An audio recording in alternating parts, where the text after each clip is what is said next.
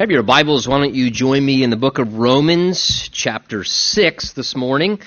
And if you do need a Bible, the men in the aisles here have some copies of the scriptures so you can follow along with us, not only listen, but read and visually make sure the Word of God says what it does for yourself. You'll get much more out of it that way. So just get their attention and they can give you a copy of the scripture. And if you don't have a Bible, certainly feel free to keep that and read it during the week and utilize it. Romans 6. Last week we finished up chapter 5 together, so this morning that has us in chapter 6, verse 1. And we're going to endeavor to look at Romans 6, 1 down through verse 14. So if you're turned to Romans 6, would you stand together with me out of reverence for the Word of God and we'll read our portion of Scripture. Paul says, What shall we say then? Shall we continue in sin that grace may abound? Certainly not. How shall we who died to sin live any longer in it? Or do you not know that as many of us as were baptized into Christ Jesus were baptized into his death? Therefore we were buried with him through baptism into death, that just as Christ was raised from the dead by the glory of the Father, even so we also should walk in newness of life. For if we've been united together in the likeness of his death, certainly we also shall be in the likeness of his resurrection. Knowing this, that our old man was crucified with him, that the body of sin might be done away with, that we should no longer be slaves of sin. For he who has died has been freed from sin. Now if we died with Christ, we believe that we shall also live with him knowing that Christ, having been raised from the dead, dies no more, death no longer has dominion over him. For the death that he died, he died to sin once for all. But the life that he lives, he lives to God. Likewise, you also reckon yourselves to be dead indeed to sin, but alive to God in Christ Jesus our Lord. Therefore, do not let sin reign in your mortal body that you should obey it in its lusts. And do not present your members as instruments of unrighteousness to sin, but present yourselves to God as being alive from the dead, and your members as instruments of righteousness to God. For sin shall not have dominion over you, for you are not under law, but under grace. And Father, we just humbly pause to ask for your help and assistance to be able to understand the Word of God. Lord, we thank you for this book that you have inspired by your Holy Spirit to be profitable for doctrine and reproof and correction and training in righteousness, that as men and women of God we could be thoroughly equipped for every good work, to serve you, to know you, to honor you on this planet. Lord, we ask that your Spirit now would help us. Lord, you know what that means for me and for each one of us in this room.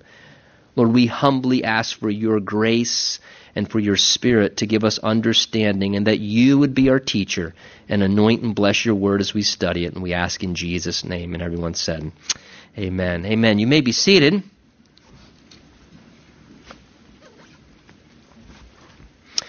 You know, in marriage, certain relationship changes happen in your life as you enter into that powerful and important new relationship in marriage, as a result, some of the prior relationships that once existed in your life before the marriage commitment are then affected and should certainly as well be discontinued. Now, in the same way that that's true regarding marriage, that's also true spiritually in a sense. When we enter into a personal relationship with Jesus Christ, when we choose to believe upon Him as the Savior for our sin, and we embrace Him as the Lord of our life, as a result of that new relationship, that marriage to Jesus, if you would, as we enter into that new relationship, as a result, our relationship to other things change as well. Uh, particularly, our relationship changes uh, toward the world, our relationship to death changes, our relationship toward the afterlife changes. And one of the most important dramatic changes is we also enter into a new relationship with sin. We enter into a new relationship with sin, and our text is addressing, if you can tell from its reading, that very issue.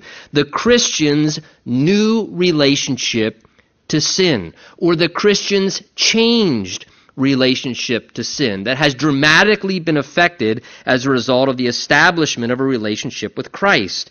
At conversion, at salvation, this passage tells us that a believer's relationship to the power of sin has been changed. And we should experience that change in our walk with Christ. That power of sin has been broken. You saw as we read this morning, it says here that we should no longer be slaves of sin. Again, no longer be, meaning we once were, but we should no longer be slaves of sin. He says later in the passage that sin does not have dominion over you. It no longer has dominating control over our lives. Now, this begins, chapter 6, a new section, if you like to break apart the books of the Bible. This kind of begins a new section in the book of Romans that deals with what we would often call the sanctification of the believer. Uh, Romans chapter 3 through 5 was dealing specifically with what we call the justification of the believer. It was teaching us how though we are all sinful and all guilty before God, no difference, we all sin and fall short, that as a result of putting our faith and trust in Jesus Christ and his finished work of dying for our sins upon the cross, that God, when we put our trust in Jesus Christ and accept his gift of forgiveness and righteousness for us, that God declares us judicially innocent and righteous in his sight, though we are guilty, he pardons us and declares us righteous in His sight because of our faith and trust in the finished work of His Son, Jesus Christ. And He gives us a righteous standing and access into heaven. Now, Romans 6 through 8 begin a new section which refers to the sanctification of the believer. Justification was a one time past act.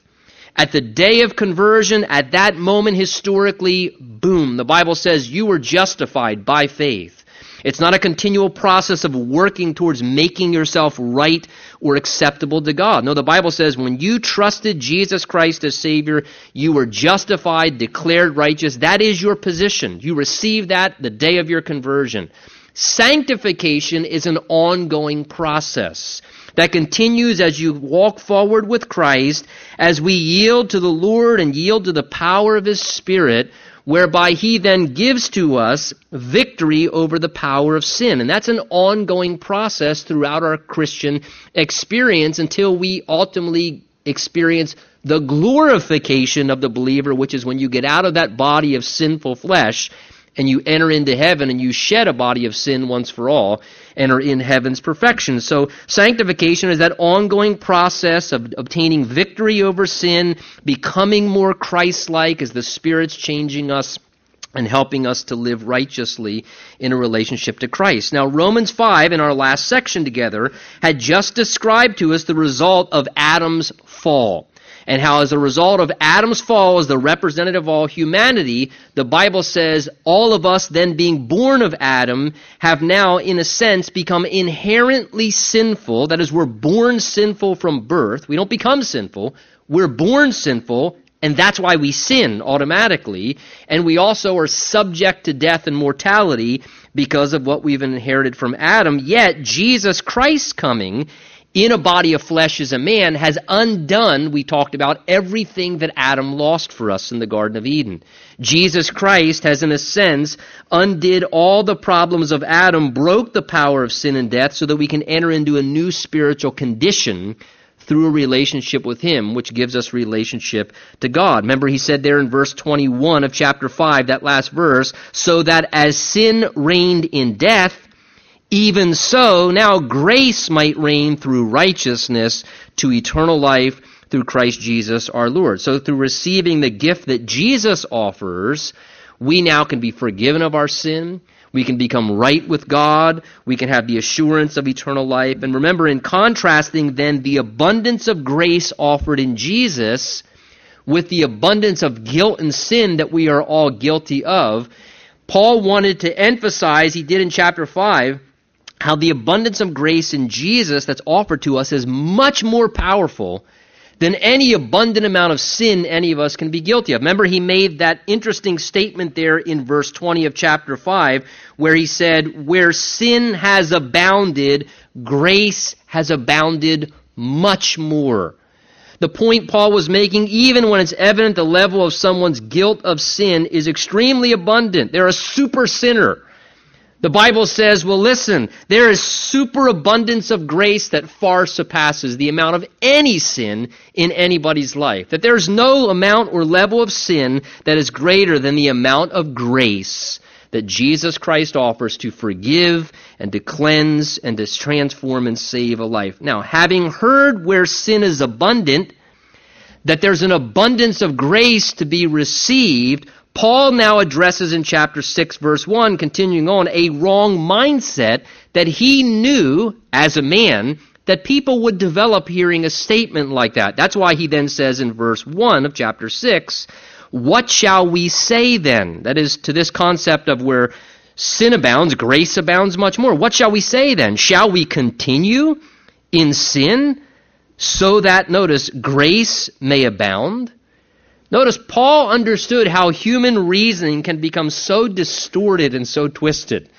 And how we have this capacity to automatically think wrong thoughts. So notice he addresses it head on. He just brings up the issue and he realizes that a wrong outlook could develop from that statement. Having just stated that great amounts of human sin provide God times when he can show great amounts of his grace to demonstrate his grace, Paul here envisions someone automatically asking, well, wait a minute. If a person is more sinful, that just reveals how much more gracious and forgiving God is. And if you're telling us that if a person sins abundantly, then that allows opportunity for God to really demonstrate the abundant amount of His grace, then, uh, I mean, shouldn't we just keep sinning more? Shouldn't we just sin all the more and as much as possible uh, sink to the depths of sin? Because doesn't that sort of set the stage if we're a really good sinner for Jesus to show how much he's a really good savior? And doesn't that I mean doesn't my sinfulness actually help God? I can be I can be a good advertisement for God. I mean, I can really advertise for the world. Listen, you can live like a mess, but doesn't matter. The grace of Jesus is so, so I'm, isn't my sin actually helping God out? I mean, the more sinful I am, then in a sense, as I participate in sin, that just sets a platform for God to show His amazing grace. How sweet the sound. Saved a wretch like me. And I can be a good advertisement for God. So shouldn't I just continue in sin and provide God help in that way? Now, I have to say this. Isn't it amazing isn't it absolutely amazing how our human mind can actually think that way? That we actually are so depraved that we would actually look for an opportunity to selfishly do what's wrong and just abuse God's kindness and grace in our lives? And that we have the capacity as human beings to then even not just abuse God's grace, but that we'd even then want to kind of justify it with some kind of a spiritual reasoning? In essence, that's what Paul's envisioning here saying, hey, well, I'm just going to take that and run to the races. And so what if I'm trampling and abusing God's grace? I, I, can even find a spiritual justification for how, in a sense, hey, we, I know I'm doing this, but it's actually kind of helping God out in the long run. The end justifies the means, doesn't it? And it is amazing. Paul says, is this really what we should do in response to God's grace? Should we continue in sin? So that his grace can abound? Should we take the abundance of God's grace that's available as a license to sin, Paul's saying? Look, he answers his own question there in verse 2. Should we continue in sin that grace may abound? Paul says, verse 2, certainly not. Uh, the old King James says, God forbid. The idea is absolutely not. Perish the thought. Far be it from us. The reasoning, Paul says, that's absolutely ridiculous. Not only that, he says it dishonors the Lord and the grace that he shows. Hebrew 12 says it tramples on Jesus and his shed blood is an unworthy thing and insults the Spirit of grace. And Paul then goes on in verse 2 to ask a more important question, which really then becomes the basis of this next line of spiritual reasoning and instruction. Look in verse 2, he goes on to say, How shall we, who died to sin live any longer in it? Now, that question there is basically to get you and I to consider a spiritual truth. And that spiritual truth is this is that when we put our faith in Jesus to become our Savior and we embraced His Lordship in our lives, a supernatural and miraculous change happened in our lives. The moment of salvation, when we accepted Jesus Christ, a miracle took place, a supernatural transformation whereby there came an end of an old life, like a death process, the end of an old life, and the start and beginning of a brand new life. Paul says in 2 Corinthians 5:17, if anyone is in Christ, he's a new creation. Old things have passed away, behold all things become new. Now, again, reflecting back on what Paul just taught in context in Romans 5, in Adam, as a natural descendant of Adam in humanity, Satan and sin, as we started life, it did reign over our life. The powers of darkness ruled over us, and sin and death was directing and controlling our lives, and whether we realized it or not, that was our true condition. This morning, if you've not yet accepted Jesus Christ, whether you realize it or not, or whether you would want to even acknowledge or admit it or not, until you are under the reign of Jesus Christ, you are under the reign of sin and Satan, which will dominate and control your life. You're enslaved, the Bible says, to that condition.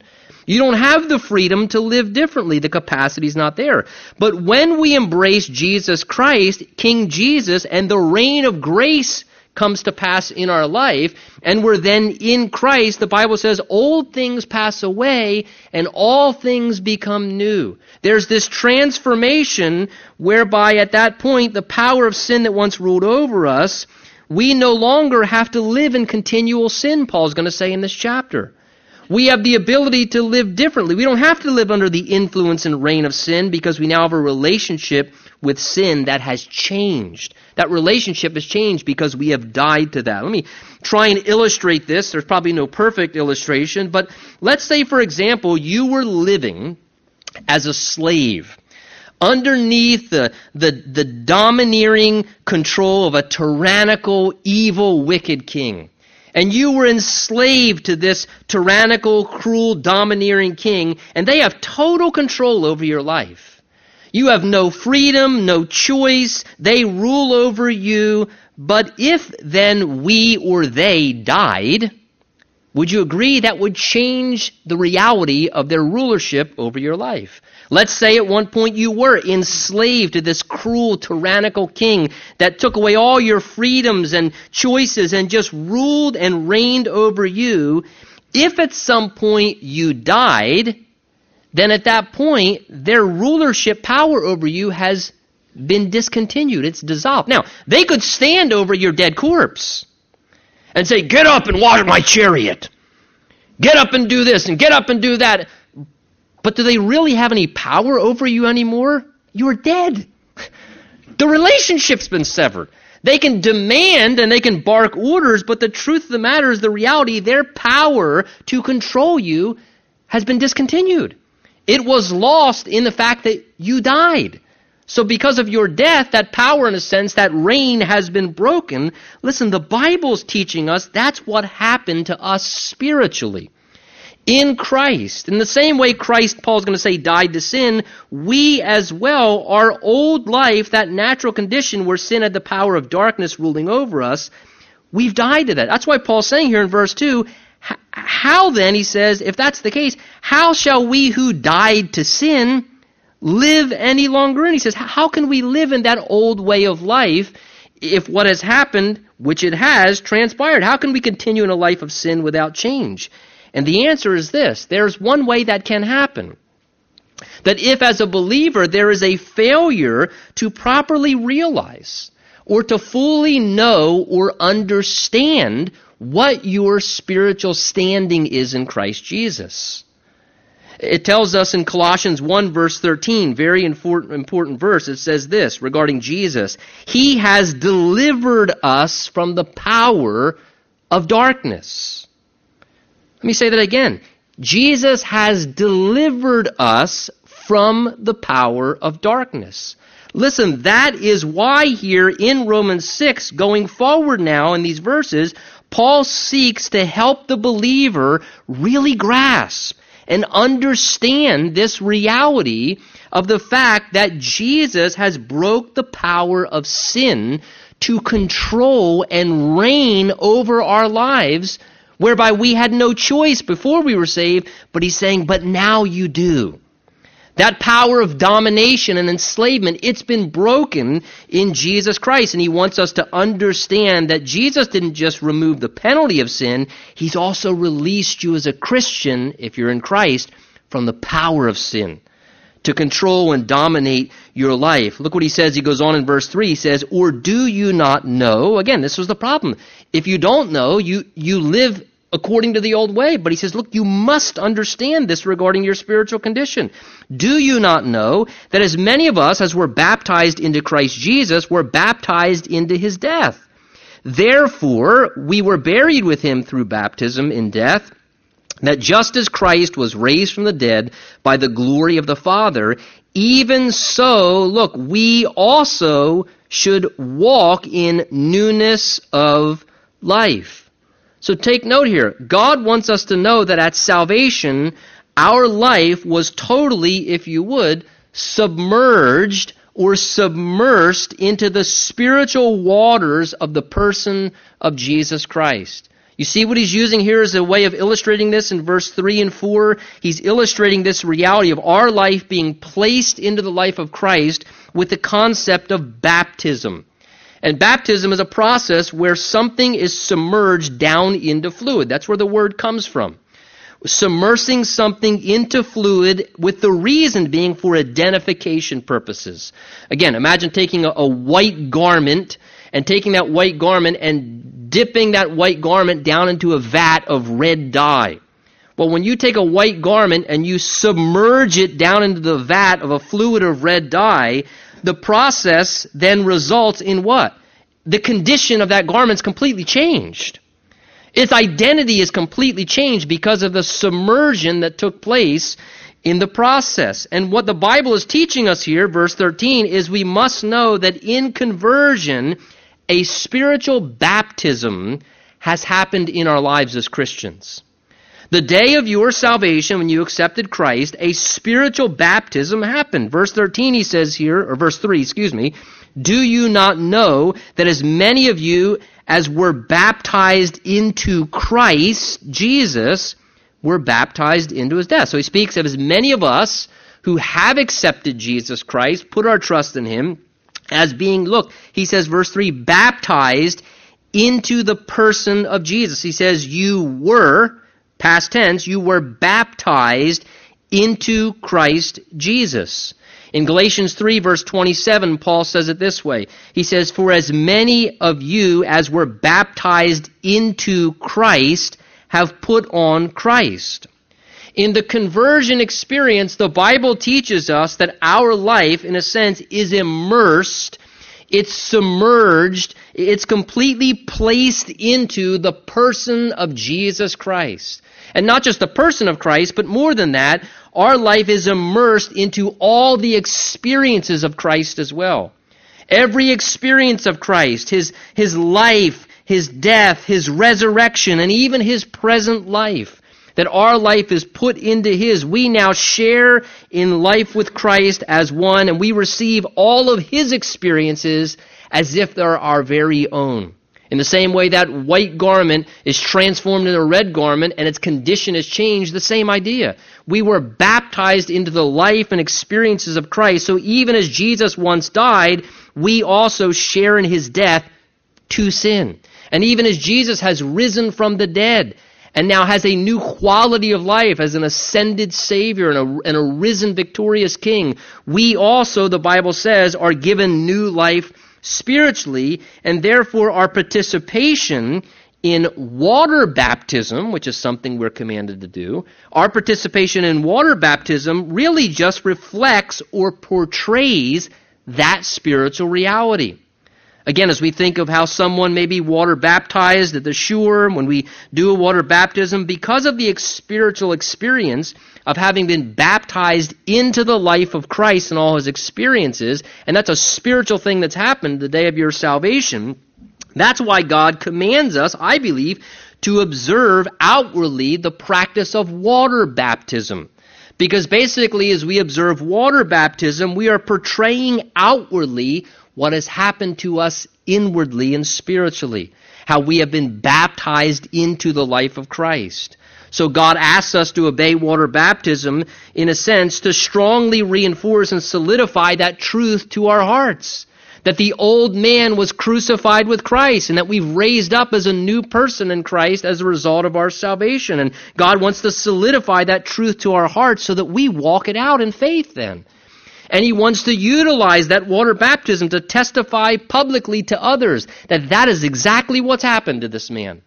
His old life is gone. He's dead. We've buried him. And this is a new person now. She is a new person now, raised up with Christ. And that's why we're baptized, I think, the way that we are to identify or indicate that. Look what he says in verse 4. Therefore, and I think this is a reference to water baptism, therefore we were buried with him through baptism into death, that just as Christ was raised from the dead by the glory of the Father, even so we should walk in newness of life. So notice, water baptism, is it not? It's an outward illustration that portrays or pictures Jesus' experience and how we've entered into that. Because what do we do? We go out into the waters and we take you and, and we, we lay you back and, and the waters are like a watery grave. We put you down under the water, you disappear for a moment, just like when somebody's put into a grave, and that old life, the idea is that old life is, is gone. I've died to that old person. That old person, I'm dead to that. And when we bring you back up out of the water, it's a picture of resurrection, that you're a new person in Christ, and it's to illustrate that very reality. And notice the end goal, he says at the end of verse 4, is even so we also, just like Christ, should now walk in newness of life. See, the end goal of, of this spiritual baptism, which is then illustrated in water baptism, the Bible says the end goal is so that we can, and let me go a step further, we should have a new experience in our life. Even as Jesus was raised from the dead, and as a result of his resurrection, he lives again, but he lives differently. He now lives in a resurrected glorified body in a new quality or a new state as the risen King and Savior, he says, verse 4, even so we also, being joined with him, should now walk in newness of life. That is a new quality of life, a new state or condition of life. The Bible is teaching this, that we can and should have a new quality and experience of life as the result of our salvation with Christ. Listen, as a Christian, we should have new values. There are new desires that come with being born again. There's a, a, new set of habits and new patterns and a new way of thinking, a new way of behaving, a new way of speaking. Uh, the point that the Bible's making to us here, this concept of that we should now walk in newness of life, I think this is the key. There is opportunity and there is power, listen, to live differently.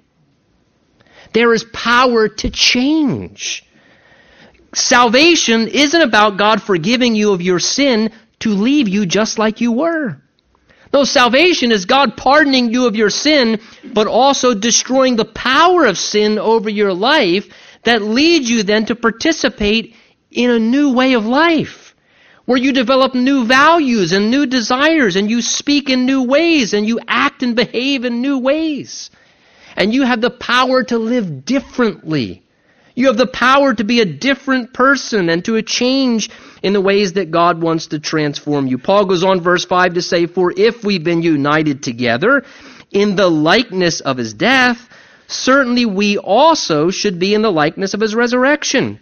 Again, verse 6, knowing this, he wants us to know this, knowing this, that our old man was crucified with him, that the body of sin might be done away with, and that we should no longer be slaves of sin. So Paul here pictures now our new relationship with Christ in verses 5 and 6 like a marriage commitment, like a marriage relationship. Notice he says in verse 5 there that we've been united together with Jesus. We've been united or joined together with Jesus in his death and resurrection. It pictures the union that happens in a marriage ceremony, where two people, the Bible says, become one flesh.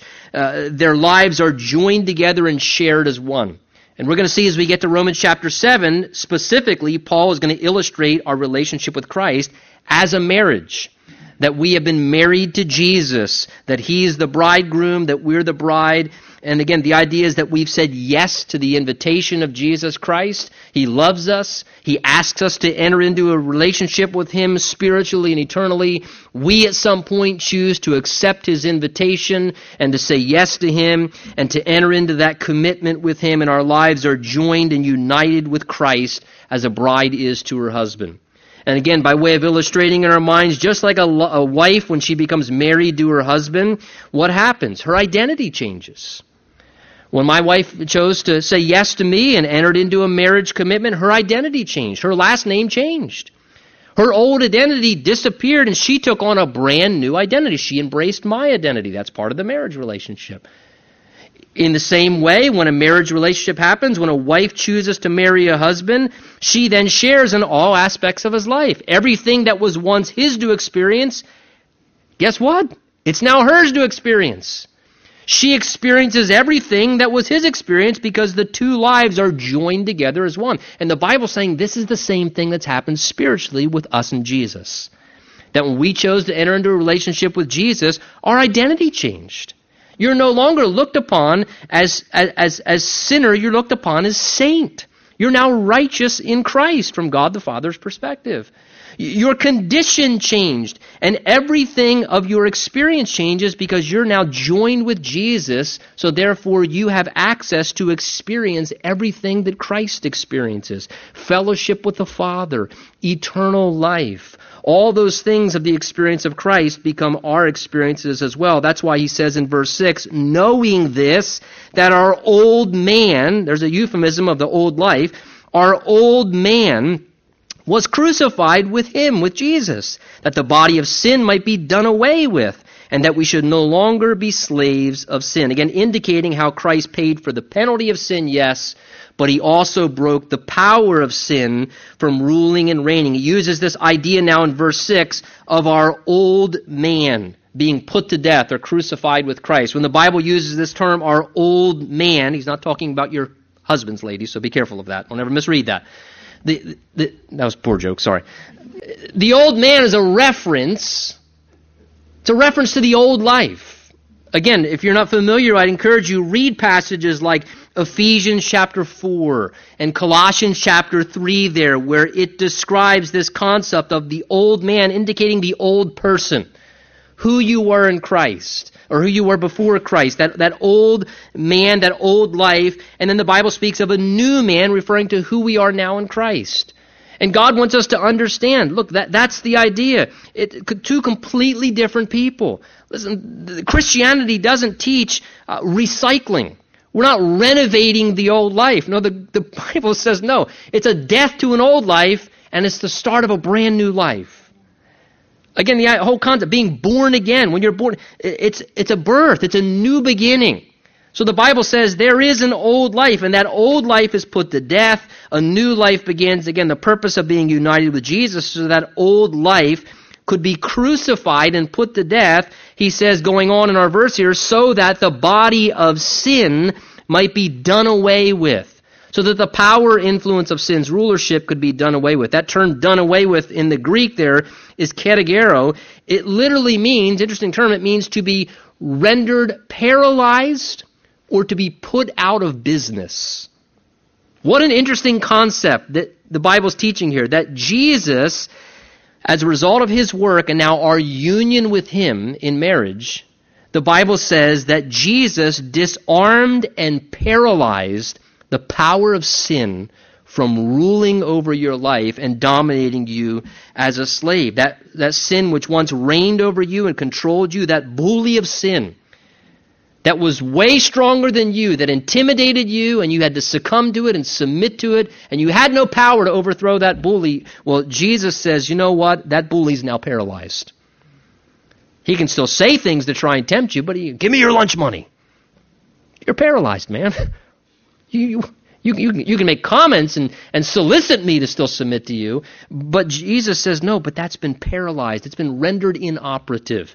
That power to control has been broken. The purpose, verse 6, notice at the end there, so that we should no longer be slaves of sin. There's a, a phrase worthy of underlining in your Bible, that we should no longer be slaves of sin. That tells us two things. First of all, it indicates what we once were.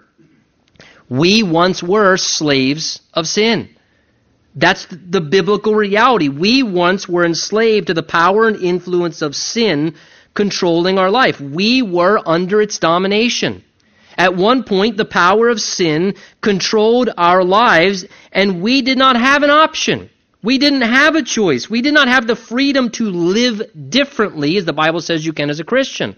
We did not have that opportunity. Our passions and desires, they mastered us, and we submitted to them, and we succumbed to them. And I'll tell you for one simple reason because we didn't have the capacity to do anything else. I didn't have the option to say no to sin. I was a sinner and I had no power to do anything other than live according to my sin nature because that power reigned over me, the Bible says. And as a result, that's why sinners sin. That's why we live that way. Because we had no power to live different. We were slaves of sin and we could not do anything otherwise.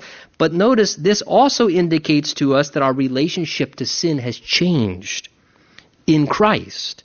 If you're a Christian and you're born again, the Bible says that we, however, because the power of sin has been disarmed, paralyzed, put out of business, we should no longer, he says, no longer, that's the key, be slaves of sin. Now listen, though we may still stumble and fail, and we sin periodically, I understand that. Don't misunderstand what I'm saying here. What the Bible is saying is that a Christian should not be enslaved to the power of sin. It should not rule over us in domination and control, whereby we are dominated or controlled by sin's power in our life in some area. Whereby through some sinful habit or practice, we should not be as a Christian living enslaved to some area of sin. Sin should not rule over us. That is not God's will or design because that power has been broken in our lives. Are we going to stumble and sin periodically? Yes, of course. I understand that. The next few chapters indicate that. But the Bible's saying we should no longer be slaves of sin. We should not be enslaved to some sinful practice or sinful habit whereby it's controlling us and dominating over our lives as perhaps a lifestyle before once had. Verse 7 he says, For he who has died has been freed from sin. There's the idea. He who has died has been freed from sin. Death brings an end to somebody's prior relationships or prior experiences. At death, there's a discontinuation of what a person was once experiencing. Uh, when a person is alive, uh, they have connections to other people and relationships, friends and relatives and loved ones or a spouse. And when a person's alive, they have connections to other relationships, and those other relationships have a direct influence on them, sometimes a very powerful influence upon them. But the reality is this when death happens, those influences of those prior relationships when you were alive, those influences come to an end. When you've died, those old relationships don't influence you anymore. Likewise, spiritually, while a person is alive, they naturally struggle with temptation and sin. That's an ongoing process and its influence and temptations. But when a person has died, there's no more power of persuasion with, with sin anymore. Again, again, if I can illustrate, think with this. No dead person is struggling with the temptation to sin. I, at a point in my life, through various years, on occasion, have you know work second jobs to help you know provide extra resources, keep the wife at home, and do the best for the family. And at one point in time, for a few years, one of my part-time jobs, I worked a, a secondary job, and it was actually serving and working at a funeral home. And when I worked at a funeral home part time, which actually was honestly one of the most lucrative part time jobs, if you're looking for something additional, uh, part of what I did was I actually did pickups, or what we call retrievals, which is basically when somebody would die. My job was to go with someone else, depending upon how large the person was as well, sometimes multiple other people, and go retrieve the dead body to go pick up the dead body. It was quite an interesting thing when like, kids first heard about it. They're like, Dad, you're putting people in the back of your station wagon. Ew, that's gross. You know, just, no, no, we do, it's legit. But part of the job was picking up dead bodies, and so I was around dead people a lot. And let me tell you this I assure you, you cannot tempt a dead person to try drugs. It don't work. Not that I tried it, but, but it wouldn't work. You can't tempt a dead person to take a drink. You can't tempt a dead person to be provoked into anger and, and to lash out at you. You can't tempt a dead person to look at a filthy magazine. You can't tempt a dead person if you leave something there to see if they'll steal. It won't work. Why? They're dead. They're not struggling with temptation to sin because they're dead. And see, the Bible is pointing out this reality. Look, the Bible is trying to say, you've been freed from the power of sin's reign. He says here, you, you've died to sin in Christ. Spiritually, God wants us to see, look, you've been liberated from sin's power through sharing in the resurrection of Christ, and the result, more of that, of having died together with Christ. Look what he's going to go on and say. He's trying to drive this point home. He says, verse 8, verse 8 Now, if we've died with Christ, he who has died been freed from sin. So if we've died with Christ, we believe we shall also live with him. Knowing that Christ, having been raised from the dead, dies no more, death no longer has dominion over him. For the death he died, he died to sin once for all, but the life that he lives, he now lives to God. So again, verses 8 to 10 is emphasizing that our spiritual experience is completely shared in every way with what Jesus experienced. We died with him spiritually in a way so longer we no longer live according to that old way of life. We now have a new life where we, like Christ, live unto God in a new relationship. He tells us here in verse 10 that Jesus died, notice, one time to overcome the penalty of sin and also to overcome the power of sin. Therefore, he says, since Christ has been raised from the dead, he says he dies no more. And notice the Bible tells us here that Jesus died not only for sin, but look at the language there in verse 10. It says that he died to sin. Yes, he died for sin. That took care of the penalty of sin. But the Bible also says that Jesus died to sin once for all, and now the life that he lives, he lives to God. What the Bible is teaching us here is this Hebrews tells us Jesus was tempted in all points as we are, yet he was without sin. In other words, Jesus in a body of flesh as a representative of humanity, just like Adam was a representative of humanity, Jesus lived on this earth. He was tempted in every way that you and I are tempted as a man. But Jesus never succumbed. He never bowed the knee to the reign of sin. He lived the sinless, perfect life in obedience in every way, and then his death in that sinless, righteous, obedient life to the Father that refused to bow the knee to sin.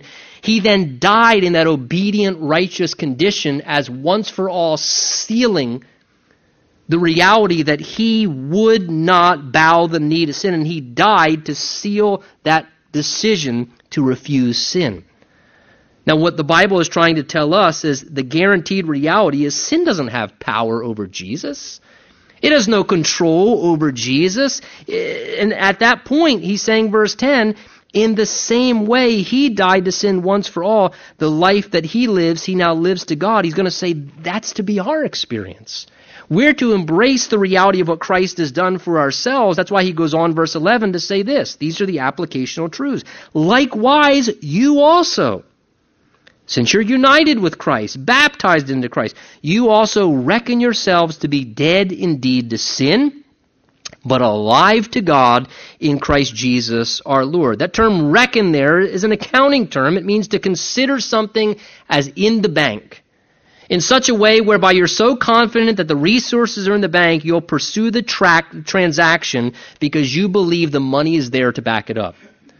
Again, you know, we, we have a, a, debit card that we utilize, and if you have money in your bank account, you pursue a transaction. You put your debit card into that machine with the confidence that you believe the resources are on the other end that will cause the transaction to go through. And the Bible's saying, look, reckon as an accounting term act upon that the resources of the power of Jesus Christ are there in your spiritual bank account to overcome temptation, to overcome sin, to be dead to sin, and instead to be alive to God, to live in that way. And see, the Bible's saying this is a spiritual reality for the Christian, and he's saying we must know this so that we realize it, that we recognize it, and that we live responsively to it. He's going to say later in the chapter it's an issue of just yielding to the resurrection power of Christ that's available to us. By faith, believing this to be true and, and living upon it in a way whereby we trust that we can be under the influence of the Spirit and therefore resist the temptation of sin to walk victoriously. He goes on, verse 12, to point the point out again. Therefore, do not let, look what he says, do not let sin reign in your mortal body that you should obey its lusts. So again, understanding our new relationship with Christ, we're to refuse to succumb to sin's temptation from dominating over our lives. As I said earlier, unlike before we were saved, we now have a choice. This is the point we must grasp as Christians. Unlike before you were saved, you now have a choice what you're going to do when you're tempted with sin. You have the opportunity now Though sin's presence and persuasion, it's still active. I understand that. Please take notice. The Bible does not say that sin has died. Sin's alive and well. Have you noticed? It doesn't say sin has died. It says we have died to sin. Which means that the power and persuasion of sin is there. It's going to solicit you to do evil. It's going to tempt you to do wrong. But through Jesus Christ, you can yield to that victory in such a way whereby he says here, you don't have to let sin reign in your life. He says, you should not, I should not obey it in its lust. You have an option. It's not your king anymore. Jesus is your king now. So you can refuse those lusts to obey Jesus instead. He says, verse 13, and do not present your members as instruments of unrighteousness to sin, but present yourselves to God as being alive from the dead, and your members as instruments of righteousness. So here's the practical advice. How do I walk those spiritual realities out? Okay, the Bible's telling me that I have freedom from the power of sin. So, well, how do I how do I live that out? Well, Paul says every day, every hour we have a decision to make. Who and what are we going to present the members of our body to? Our eyes, our ears, our mouth, our mind, our hands, our feet. We can present them to the power of sin and unrighteousness and do what's wrong and still yield to that old sin nature. Or we can present ourselves unto God every day and say, God, I want my life and everything about my life to be used for you now because your spirit is alive in me and therefore Galatians 5:16 says walk in the spirit and you won't fulfill the lusts of the flesh. See the best way to proactively avoid sin is to pursue walking in the spirit. It's not to draw lines in the sand and say I won't do that anymore. I won't do that anymore. I won't do that anymore. No, no, no. The best way to avoid sin is to walk in the spirit. Present yourself to God. God, I'm yours this day. I'm going to read your words, speak them. I'm going to live and try and walk out a life in the Spirit. And he says, if you walk in the Spirit and present yourself to God, then you won't be able to present yourself to another master. So as we proactively walk in the Spirit, it helps us to resist walking in the flesh. Paul says, verse 14 in conclusion, For sin shall not have, notice, dominion over you, for you're not under law, but under grace. So again, he reiterates that we should, in our spiritual experience, not be under the domination, the rulership of sin in our lives. Again, a great statement. It speaks profoundly of an important truth. Sin shall not have dominion over you as a Christian. It should not rule over your life. Though as Christians we may stumble and sin periodically, it's not God's will as a Christian that we be enslaved to sin's practice and powers ruling over our lives. The reason is because there's spiritual victory in Jesus. There's spiritual victory. Listen, what, what, are, what are some sins that, that we all struggle with? Maybe lying. You don't have to be enslaved to keep on being lying and being dishonest. Anger, fits of rage. You understand? I just got a bad temper. I got a bad temper. Listen, your temper does not have to rule over you.